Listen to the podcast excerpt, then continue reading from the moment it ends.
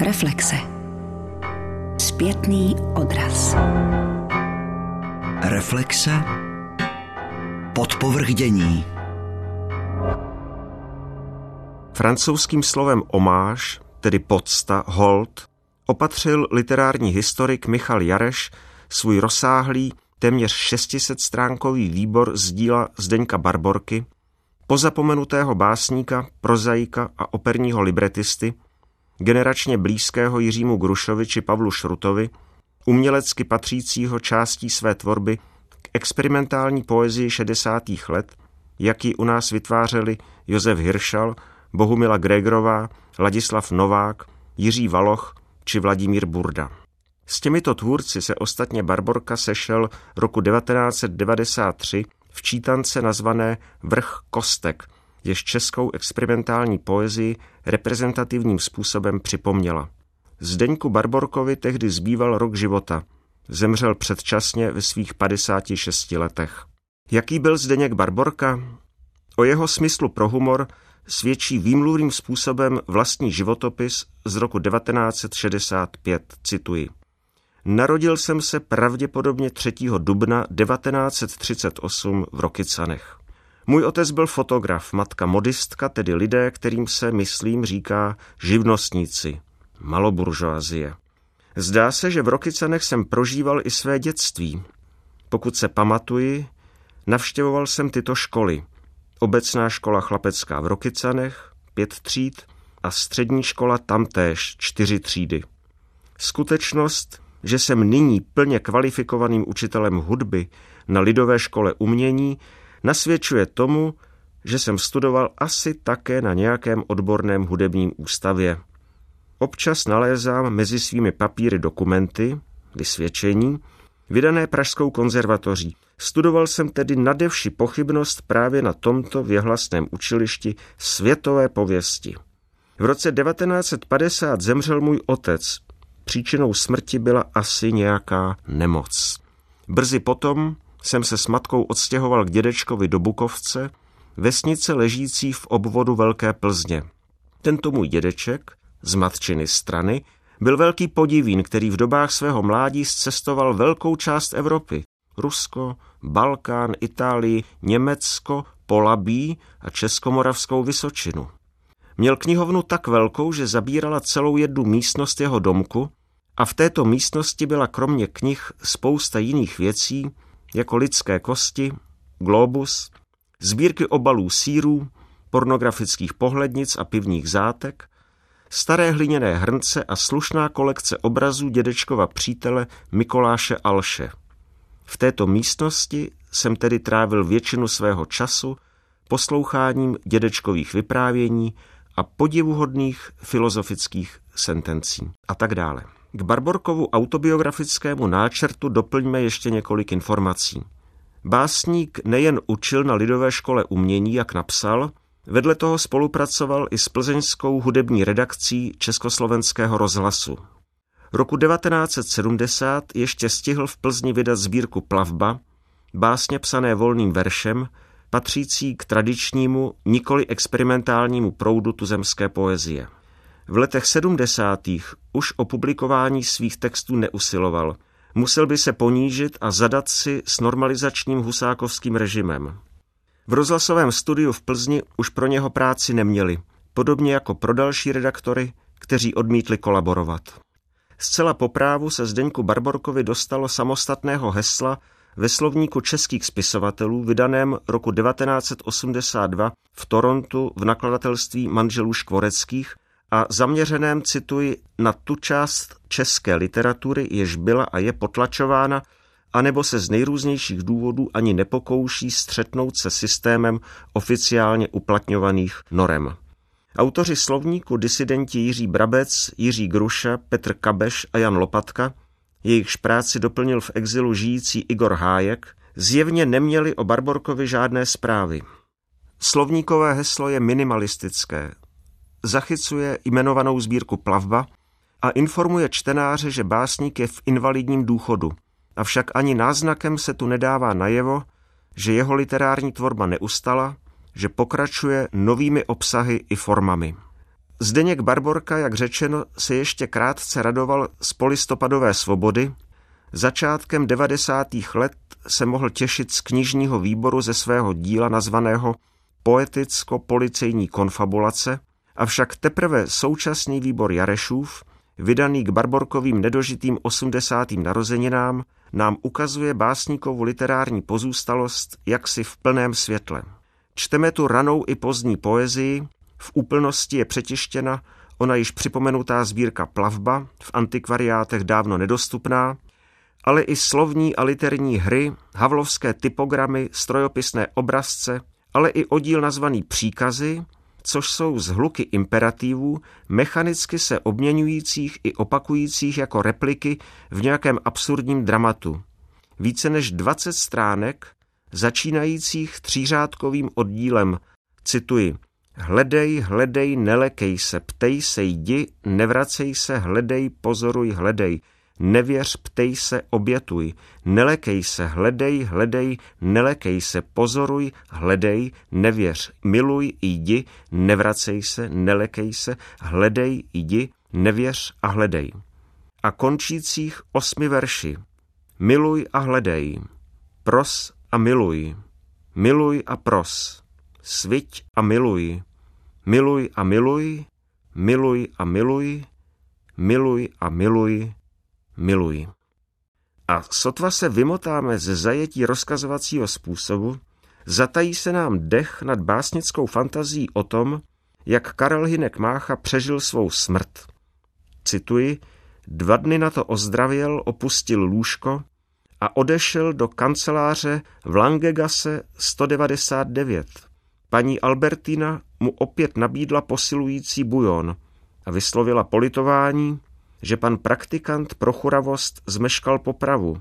Tak hezkou popravu jsme tu už dlouho neměli.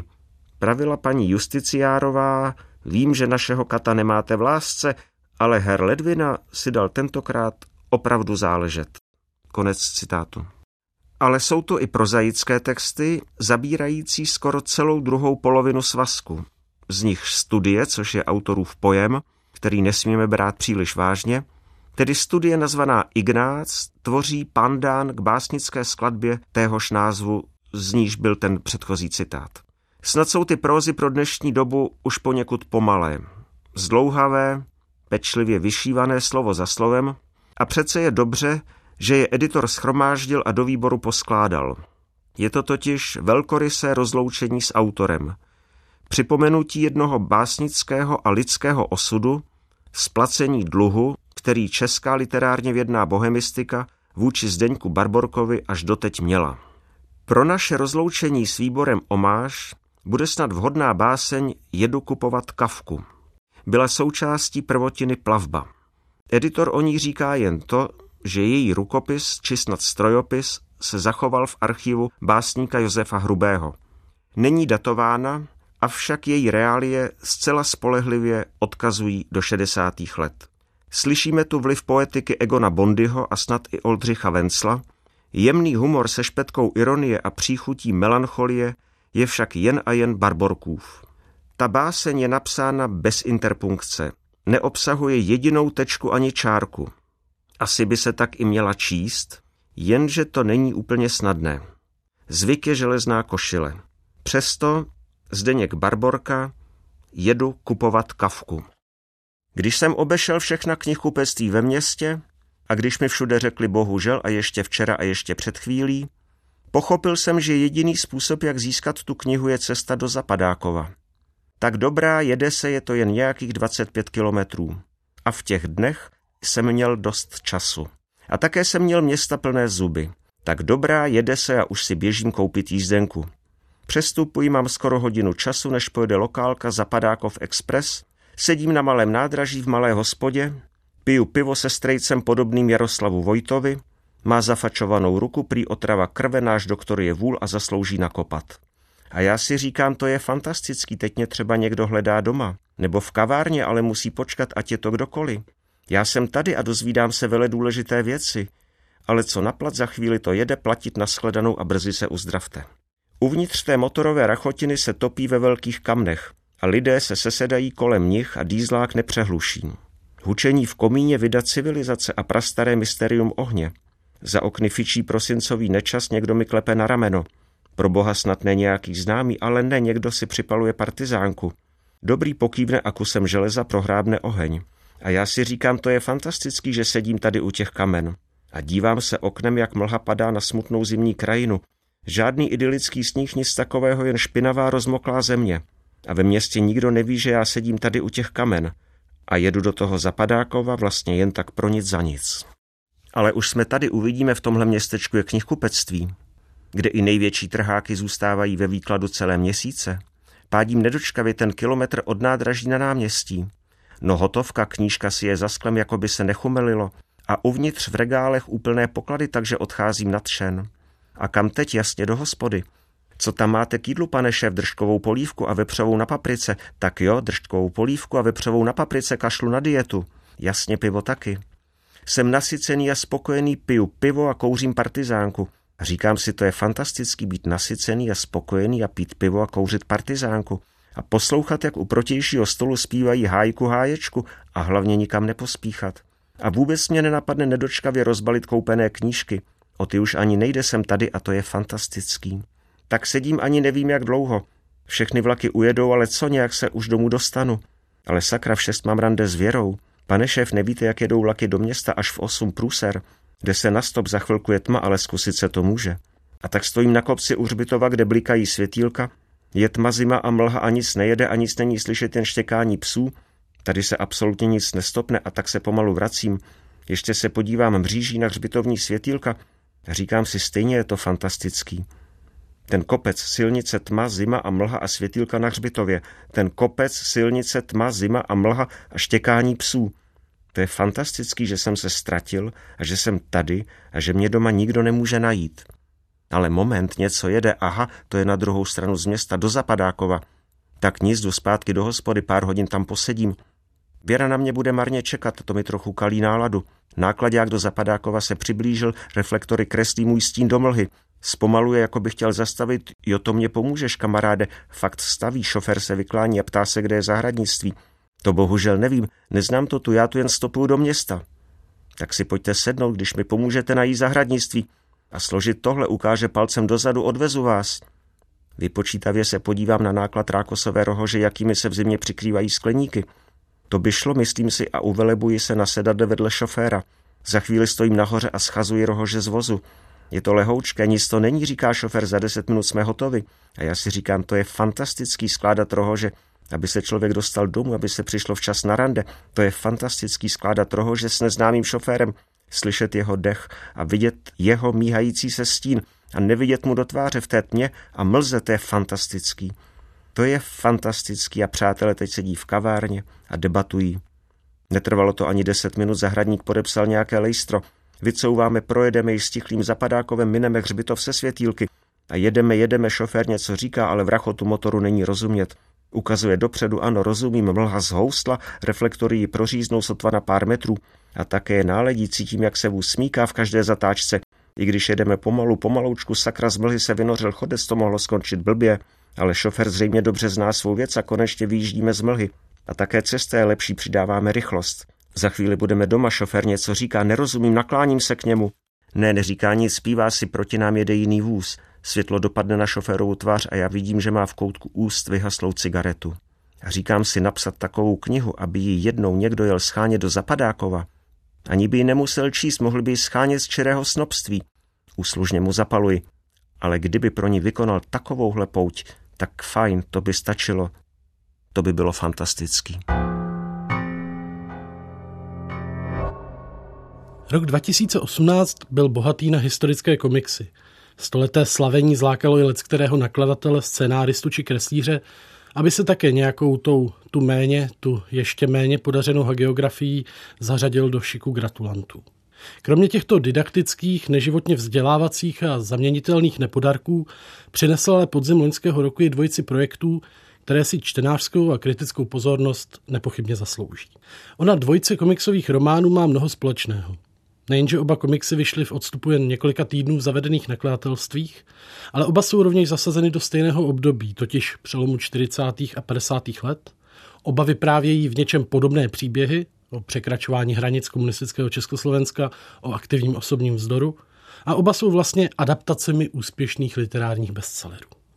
V dnešní debatě bychom se tak měli podívat na návrat krále Šumavy, který podle scénáře Ondřeje Kavalíra a Vojtěcha Maška nakreslil Karel Osoha, a na částečně autorskou adaptaci románu Zatím dobrý, kterou podle scénáře Jana Nováka připravil Jaromír 99 Švejdík. Pozvání k rozmluvě přijala dvojice vážených a milých nad jiné povolaných hostů. Jsou jimi Petr A. Bílek, český literární historik a teoretik, profesor Filozofické fakulty Univerzity Karlovy. Díky, že jste přišel a dobrý den. Dobrý den. A druhým hostem je Tomáš Stejskal, filmový a komiksový kritik hospodářských novin a serveru Aktuálně CZ. I vám Tomáši díky a dobrý den. Také díky za pozvání, dobrý den. Návrat krále Šumavy na čáře je první díl trilogie a tak se nabízí logická otázka. Je to komiksový román, který obstojí sám o sebe? Nejedná se jenom, jak už to tak někdy u trilogií nejen komiksových bývá, prostě o takové roztažené a roztahané uvedení do děje? Já se domnívám, že nikoli, že ten příběh, který je vlastně v těch základních konturách, jak už bylo naznačeno, podobný tomu druhému románu, je dokonce i plnohodnotnější a ucelenější než v případě druhé knihy a byť tedy bude čtenář rok čekat na další díl, tak má dost důvodů, proč se na něj těšit a proč na něj počkat. Je to úplně samostatný příběh, který je schopný fungovat, má zřetelnou expozici, má i samostatné finále, takže může to fungovat. Byť pochopitelně je vždycky pěkné takové to vědomí, že ještě něco může přijít a jaké to tedy bude. A jaký teda příběh to je? Je to příběh velmi osobní a zároveň příběh o době, v které se odehrál. To si myslím, že je velké pozitivum téhle knihy nebo toho komiksu a právě to, jak se to osobní propojuje s tím dobovým Příběh krále Šumavy je známý z Kachyňova filmu z 50. let a vychází z literární předlohy zároveň. Je to vlastně jak ta předloha, tak ten komiks takové narovnání toho tehdejšího ideologického mýtu o spíše hodných pohraničnících a rozhodně zlých narušitelích té čáry, na které se odehrává. Já bych tomu jenom doplnil, že mi to přijde, že je to i příběh pozoruhodně komplexní, že v něm kromě těch lidských osudů tak hraje podstatnou roli i ten stvárněný prostor, že ten komiks tak, jak je udělán, tak vlastně spolu utváří a rozvíjí ten mýtus Šumavy a ten prostor mi tam přijde jako velice důležitý. Návrat krále Šumavy je podle slov svých tvůrců eh, jakýmsi komiksovým zpracováním a rozvíjením stejnojmeného románu. Oni nehovoří o přímé adaptaci, ale ve všech eh, rozhovorech mluví spíše o nějakém navazování a rozvíjení, variování podobných motivů. Román Davide Jana Žáka z roku 2012 byl velmi populární a velmi úspěšný, ale troufám si tvrdit, že možná ještě známějším a všeobecně přijímanějším pretextem je právě ten už zmíněný Kachyňův film. Jak je na tom tedy ten komiksový román s těmi svými pretexty? To vždycky tak u adaptovaného díla bývá. Je srozumitelný bez znalosti toho zdrojového románu, případně je srozumitelný bez znalosti Kachyňova filmu, který tedy, jak jste říkal, nějakým způsobem narovnává nebo převrací? Já si myslím, že funguje velice srozumitelně sám o sobě a jako není to komiks, který je úplně čtenářsky nejstřícnější v tom smyslu, že hodně spoléhá na vyprávění obrazem, vyžaduje pozornost, ale zároveň je od vyprávění srozumitelně přehledně, jenom není to příběh, který automaticky říká jsem pro náctiletého čtenáře, jsem zjednodušením nějaké historie.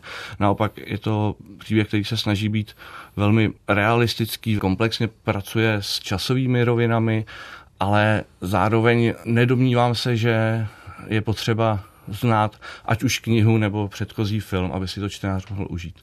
Já opět musím jenom souhlasit, protože ten komiks velice sebevědomně jakoby vytváří nějakou další třetí rovinu a autonomní rovinu.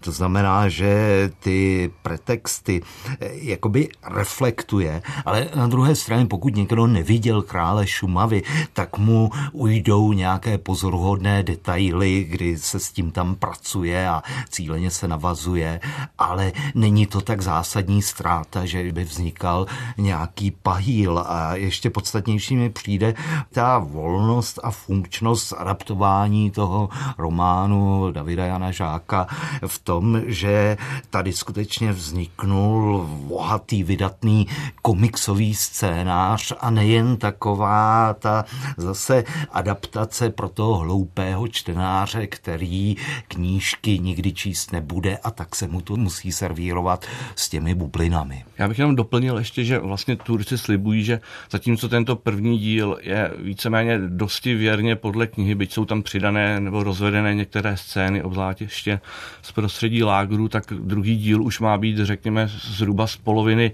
dopsaný nebo původní a ten třetí má být úplně samostatný příběh, takže jako o to větší důvod vlastně se na to těšit i třeba pro znalce předlohy.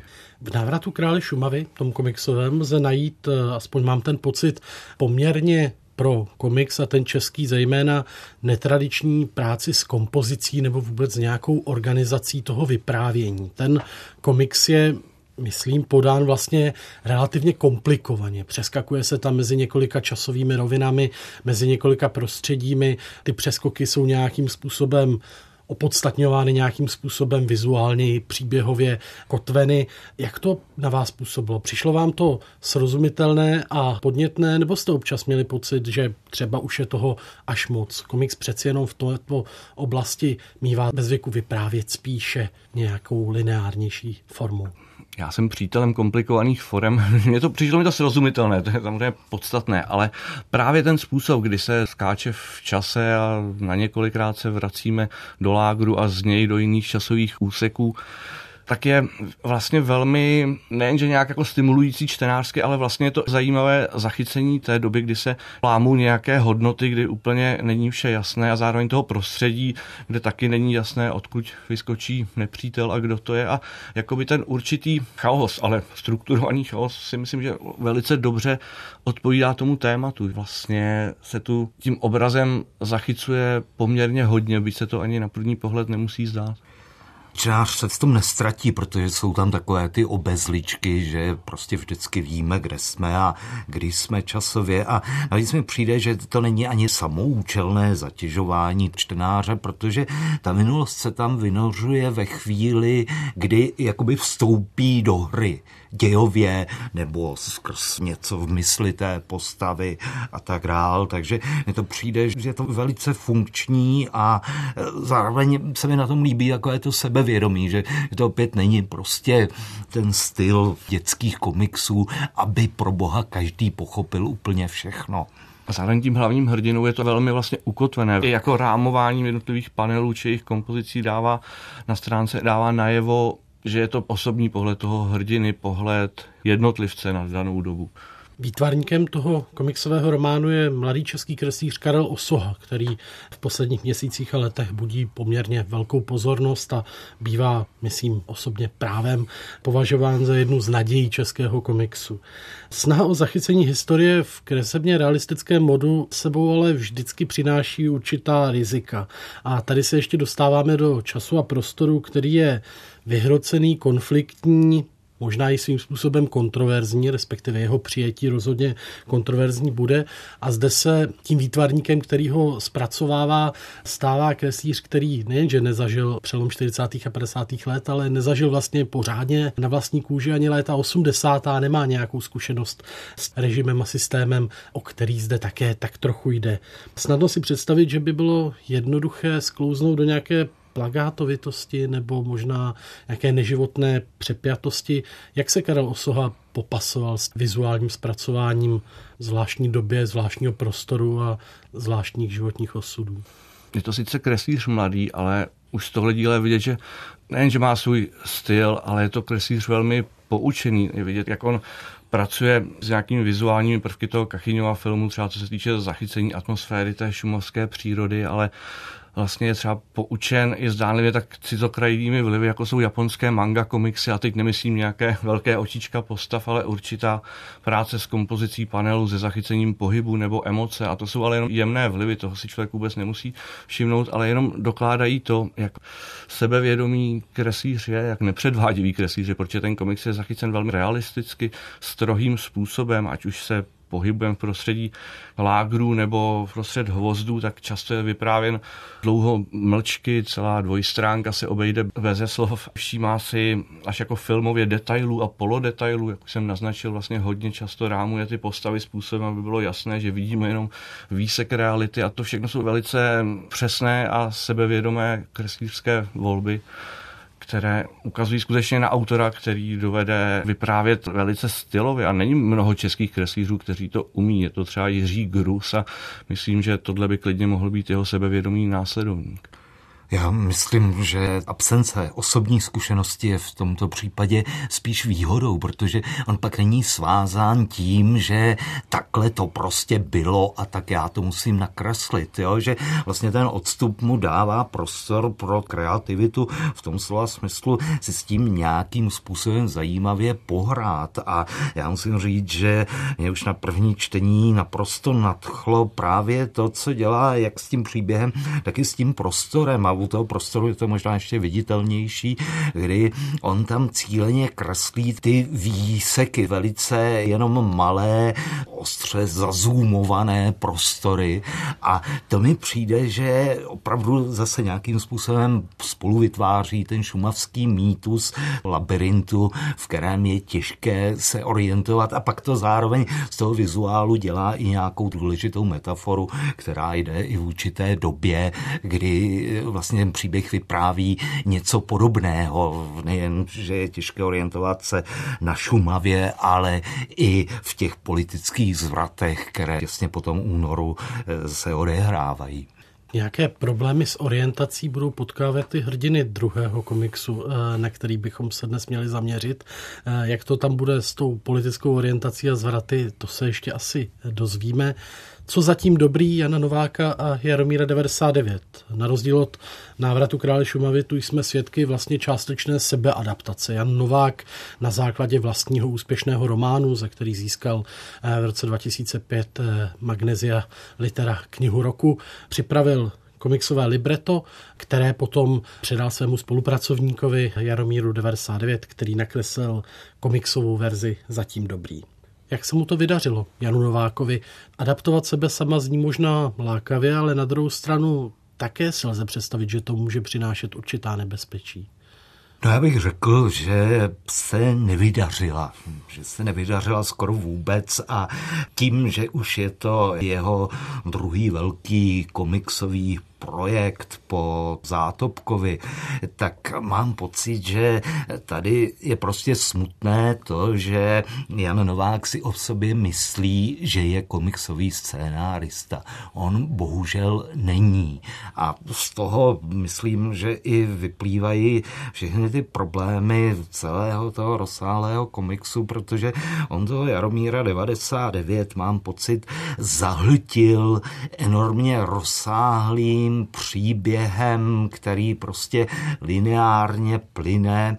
A tím pádem i ta kresba potom je taková jakoby jenom unavená, otrocká. A myslím si, že je to vidět i na tom, že po nějakých 20-30 stránkách se to už opravdu jenom mechanicky opakuje a dovedu se tedy představit, jak trauma, kdy on prostě má kreslit ty stovky těch obrázků, ale vlastně tam žádný prostor pro to, co měl ten Karel Osoha, tak v tomhle případě nevzniknul. On dělá vlastně jenom ilustrace a tím pádem tohle je spíš obrázkový příběh než komiks.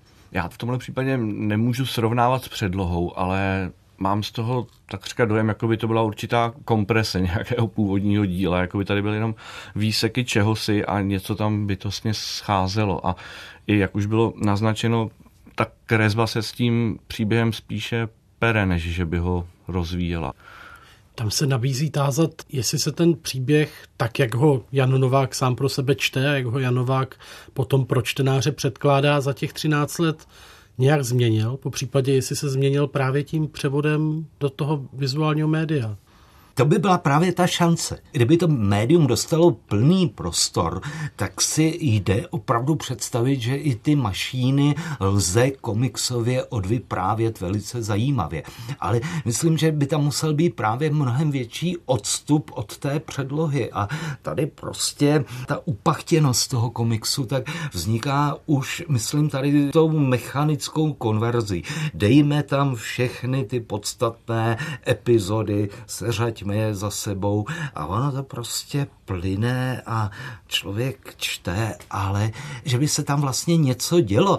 A to zároveň může být i ten problém, že tady je trošku rozdíl mezi těmi dvěma mýtickými hrdiny, nebo v případě těch mašínů tou skupinou hrdinů, protože král Šumavy je takový rozostřený mýtus, tam jsou spory, kdože vlastně to byl a Josef Hasil je jenom jednou alternativou a tak dál. A tím pádem i tady nemáme jeden jedinečný výchozí příběh. Když to ironie je, že to Novákovo zpracování tím, že se prosadilo a že jako román bylo rozhodně působivé, tak vlastně jakoby řeklo vše podstatné a tím pádem ten komiks pak působí jenom jako adaptace, která se prostě bude servírovat opět tomu mýtickému čtenáři, který nečte romány, ale předpokládáme, že bude číst komiksy a tím pádem se dozví vše podstatné z toho románu i v tom komiksu. Ten román je skutečně velmi obsáhlý, čítá tuším 700 nebo nějaký takový počet stran. A ten komiksový román je rovněž rozsáhlý, ale přesto stránkovým rozsahem je nebo méně než poloviční a to komiks není úplně tím médiem, které by vždy a za každou cenu nejvíce komprimovalo nebo dokázalo úplně nejvíce stahovat děj. Obvykle spíše mývá tendenci jej stránkově eh, roztahovat a nabývat.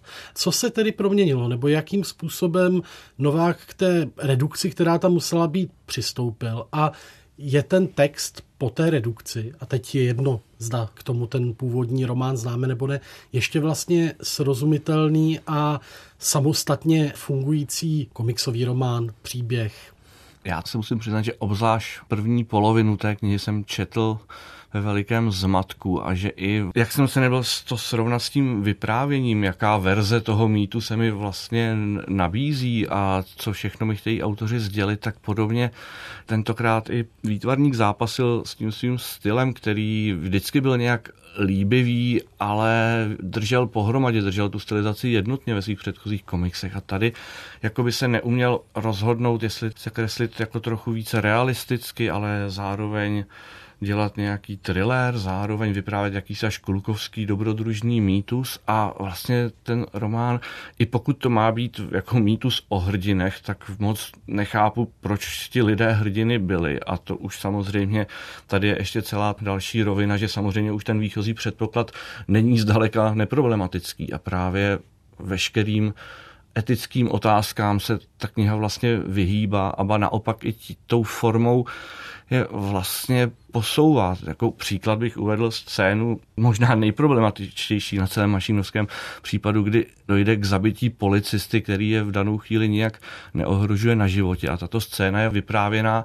jako retrospektivně ve velkém rámu, která hrdina přečůral vyšetřovatele, takže to celé vlastně v takovém zlehčujícím rámu a úplně to tomu dodává takovou naivně dobrodružnou perspektivu, jako kdyby nešlo o reálný příběh, kde umírali reální lidé to tež, o čem mluvil Tomáš Stejskal ohledně Jaromíra 99, tak platí i pro ten scénář, že se tam loví hrozně moc zajíců najednou.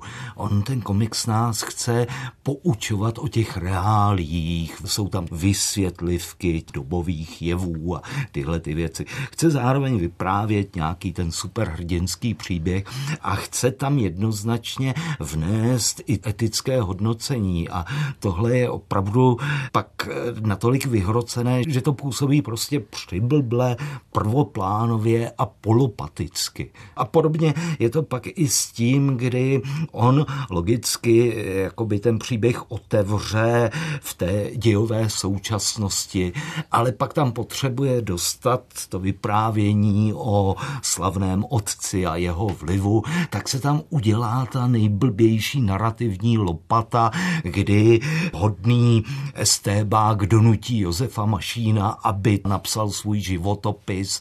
A tohle jsou věci, které tak trochu urážejí. Když byly komiksy v mateří doušce, tak tam by se to asi hodilo, ale do takovéhohle komiksu ne. Jaromír 99 byl dlouho mistrem českého černobílého komiksu. Byl autorem, který výrazně hrál s omezením nebo možná výhodou nepřítomné barvy. To se změnilo u předchozího komiksu, u Zátopka, první spolupráce Jana Nováka s Jaromírem Švejdíkem. A ten Zátopek byl za práci s barvou poměrně oceňován. Bylo oceňováno to, jakým způsobem se tam atmosféricky pracuje s antukovou barvou, jakým způsobem se tam v tónech zelené odráží nějaká atmosféra, ať už armádní nebo olympijská. Jak je na tom s barvou zatím dobrý? I tady máme poměrně výrazné použití doplňkové barvy ze začátku takové starorůžové, možná to má být tělová, ke konci přechází do agresivní červeně. Jakým způsobem na vás výrazný coloring, který pro Jaromíra 99 připravil Filip Reif, působil? Zatímco v tom Zátopkovi to dává dobrý smysl, protože to odpovídá celému tomu stylu, který je odvozen z dobových grafik, plakátů, z propagandistických ostře řezaných, zjednodušených eh, krezeb a tomu odpovídá i trojice zvolených barev, která vlastně tam jednotně funguje, tak tady se po většinu času pracuje s vybledlou růžovou barvou, která tedy nějakým způsobem někdy rámuje hrdiny, jindy je celá jedna retrospektiva zarámována růžově, ale jiné už ne. Asi by se dalo možná odvodit, proč, kdyby se člověk trochu víc snažil a trochu víc chtěl, ale jasná koncepce z toho nevyplývá pro mě. Je to spíš, řekněme, jako působivý ornament, kdy když se přijde k té symbolické a zároveň akční a krvavé rudé, tak to finále i kresebně začne být působivější, ale je to spíše na efekt, než by to bylo nějak efektivní práce. Jak už jsem naznačil, on se s těmi grafickými prvky, s těmi styly, s tím, jak nejen kreslit, ale kolorovat pere v celém tom komiksu. U toho Zátopka to bylo funkční a nápadité, protože to dělalo tu retro atmosféru. Vytahujeme příběh z minulosti. Tady mi to opravdu přijde, že je to prostě jenom mechanické, že to často funguje, aby jsme nemuseli, pokud je tam víc postav, tak přemýšlet, kde zrovna, kdo z nich je stírat mašín, jestli to má dělat i nějakou funkci svatozáře nebo jak, těžko soudit a ta červená v tom konci, tak tam už je to opravdu eh, naprosto vidět, že to působí jako tím, kam to frkneme, tak to dáme sem. Když se podíváme na oba komiksové romány současně, zatím dobrý návrat krále Šumavy lze číst jako stále ještě vzácné pokusy o nějaký autorský, teď ne v tom smyslu, že by byly dílem jednoho tvůrce, ale tím, že chtějí předat nějaké autorské, nejen učebnicové gesto, nějaký autorský historický komiks. Jak už eh, zaznělo, historických komiksů vychází mnoho, ale povětšinou jde spíše opravdu o takové nakreslené učebnice, které mají okouzlit a oslovit eh, spíše ty rodiče, kteří ty knihy kupují, než ty čtenáře, pro které jsou asi zamýšleny. Co může komiks obecně jako verbovizuální médium žánru historické prózy nebo historického vyprávění nabídnout? A na příkladě těch dvou komiksů, komiksových románů, které jsme si tu dnes pojednali, je něco, co zvládá komiks v této oblasti lépe než jiná média? Nebo nově? Nebo nějakým způsobem neokoukaně? Nabídnout možná může více čtenářů, ale mně právě na příkladě Krále Šumavy přijde, že vlastně se ukazuje, výhoda toho komiksu v tom, že je to médium, kde k sobě čas a prostor mají vlastně velice blízko, takřka mají podobné vlastnosti. A že právě pro zachycení té doby na pomezí doby, kdy se lámou hodnoty, kdy prostě ta doba láme nejen charaktery, ale i přátelství, všechno je jako velice komplikované, otázky jak etické, tak jiné nabývají složitějších podob, tak právě ta schopnost toho média vytvořit ten trochu chaotický, přitom nějak strukturovaný prostor a čas, že v tomhle ten komiks dovede nabídnout jinou perspektivu než literatura i film a asi nedokážu úplně teď přesně popsat, jakou a zda je to případ tohoto jedinečného díla nebo obecné pravidlo, ale myslím, že právě tomuto komiksu velice sluší ta komiksová podoba nebo tomuto tématu, které znázorňuje. Výhoda toho návratu krále Šumavy je i v tom nastavení, že byl film, to znamená ta primárně vizuální podoba, byl román nebo celá řada románových zpracování a teď vzniká, nebo je použito to médium, které umí pracovat s obojím dohromady, s tím verbálním i vizuálním. Takže ono se v tom přednastaveném příběhu jako nachází, cítí se doma a tak. Další snad věc k tomu ještě je ta, že ten komiks je zajímavý právě tím, že to není vůbec ekonomické vyprávění. Ono to trvá a vlastně odvyprávíte hrozně málo na té jedné stránce. A v té chvíli je to médium, které výrazně musí redukovat ty věci. A tam to začíná být hrozně zajímavé, protože někdo, a to je záležitost asi spíš těch scénáristů, prostě tu redukci zvládnout dokáže a i třeba za cenu narušení nějakého polopaticky koherentního příběhu, tak jakoby vypráví to podstatné. A někdo jiný prostě nabízí sled těch obrázků, které ale zase mají tu nevýhodu, že to nejsou rozpohybované obrázky. Jo? A tím pádem jich je zbytečně moc. Komiks býval v historii také často považován a les kdy ještě považován je za médium, které velmi svědčí nějaké ideologické zkratce. Jako médium, které je skvěle využitelné k ideologii, k propagandě, protože právě zjednodušuje, redukuje, nabízí ta jednoduchá vyprávění a jednoduché plány.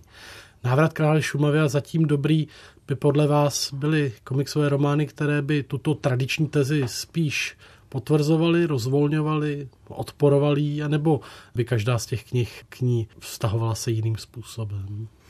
Návrat krále Šumavy určitě není komiksem, který by tu dobu, nebo řekněme ten ideologický pohled na dobu zjednodušoval, nebo který by byl poplatný nějakému jinému pohledu než pohledu hlavního protagonisty. To je opravdu komiks, který nám ten svět ukazuje skrz toho jedince, který byl trochu podměrečný, jak mu tam říkají, a zároveň měl svou hlavu, jak říká jeho maminka. Díváme se na tohoto člověka, který vstoupí do služeb pohraničníků a velice dobře chápeme, proč to dělá. V té schopnosti té zkratky, ne zjednodušení, ale spíše zkratky v těch krátkých momentech v té jedné promluvě postav, které stojí na celé dvou stránce uprostřed Šumavy, se vlastně objevuje hrozně mnoho. Ten druhý komiks nás zahlcuje spoustou promluv i obrázků, ale Zatímco král Šumavy spíše demitizuje ten původní ideologický příběh, tak tady vidíme u Nováka vznikání nějakého mýtu a to ještě pro mě s tím přípodotkem, že ať jsem knihu nečetl, tak možná tam je vyprávěn srozumitelně, ale tady jsem jako čtenář spíše zmaten celá ta teze je trochu pomílená, že ten komiks by byl dobré médium ilustrovat ideologii. Ono to asi vychází z předpokladu, že komiks čtou všichni, tak to použijeme. Čili vyplývá z toho, že se často ten komiks k tomu používal, ale on k tomu neslouží dobře, protože naopak, když se to udělá v tom provedení, jako je to v tom zatím dobrý, tak to vlastně ukazuje všechnu tu násilnost a vlastně tu propagandističnost. To prostě šroubuje přes závit, aby to nějakým způsobem vylezlo. Když, to, když se ty otázky nechají otevřené a když se vlastně spíš jakoby kladou jako otazníky, co já s tím, jak se na to mám dívat, tak ten komiks vynikne v celé své kráse a v tomhle opravdu ten návrat krále Šumavy je jeden z nejzajímavějších českých komiksů za poslední řádku let, troufám si soudit.